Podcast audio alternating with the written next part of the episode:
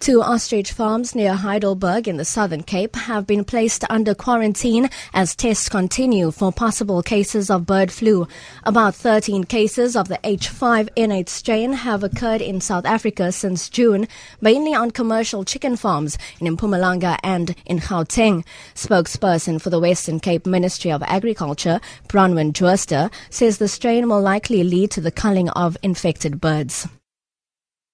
The farms remain under quarantine, and this means that there's no movement of birds to and from the affected properties being allowed. We hope to conclude the testing shortly and will release updates as they become available. We urge people to report any sick or dead birds to their local vets. The City of Cape Town and Eskom says they have installed electricity to nearly 800 households in the Klipheuwel informal settlement in the Boerland. The community lived on private-owned land until it was bought by the city 2 years ago. Mayoral spokesperson Zara Nicholson says the electrification project is aiming at improving the lands or the living standards of the community. The city is proud to be part of this project, as it has been a long road together with the community, but we persevered. Finally, in February 2016, we had a breakthrough and a deed of sale was signed and the city bought the land for 943,500 rand. This is what the City of Cape Town's Organizational Development and Transformation Plan is all about, to enhance partnerships and to be customer-centric and work with communities to enhance service delivery. A 19-year-old suspect who brutally assaulted a 16-year-old female learner from Siatukata Secondary School in November last year is expected to appear in court today. He is facing a charge of assault with the intent to cause grievous bodily harm. A video of the incident went viral on social media and sparked outrage across the country.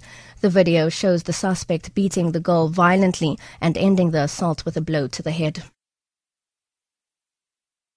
And to end this bulletin, Team South Africa at the IAAF World Athletics Championships in London is expected back in the country on Tuesday after winning a record 6 medals at the event.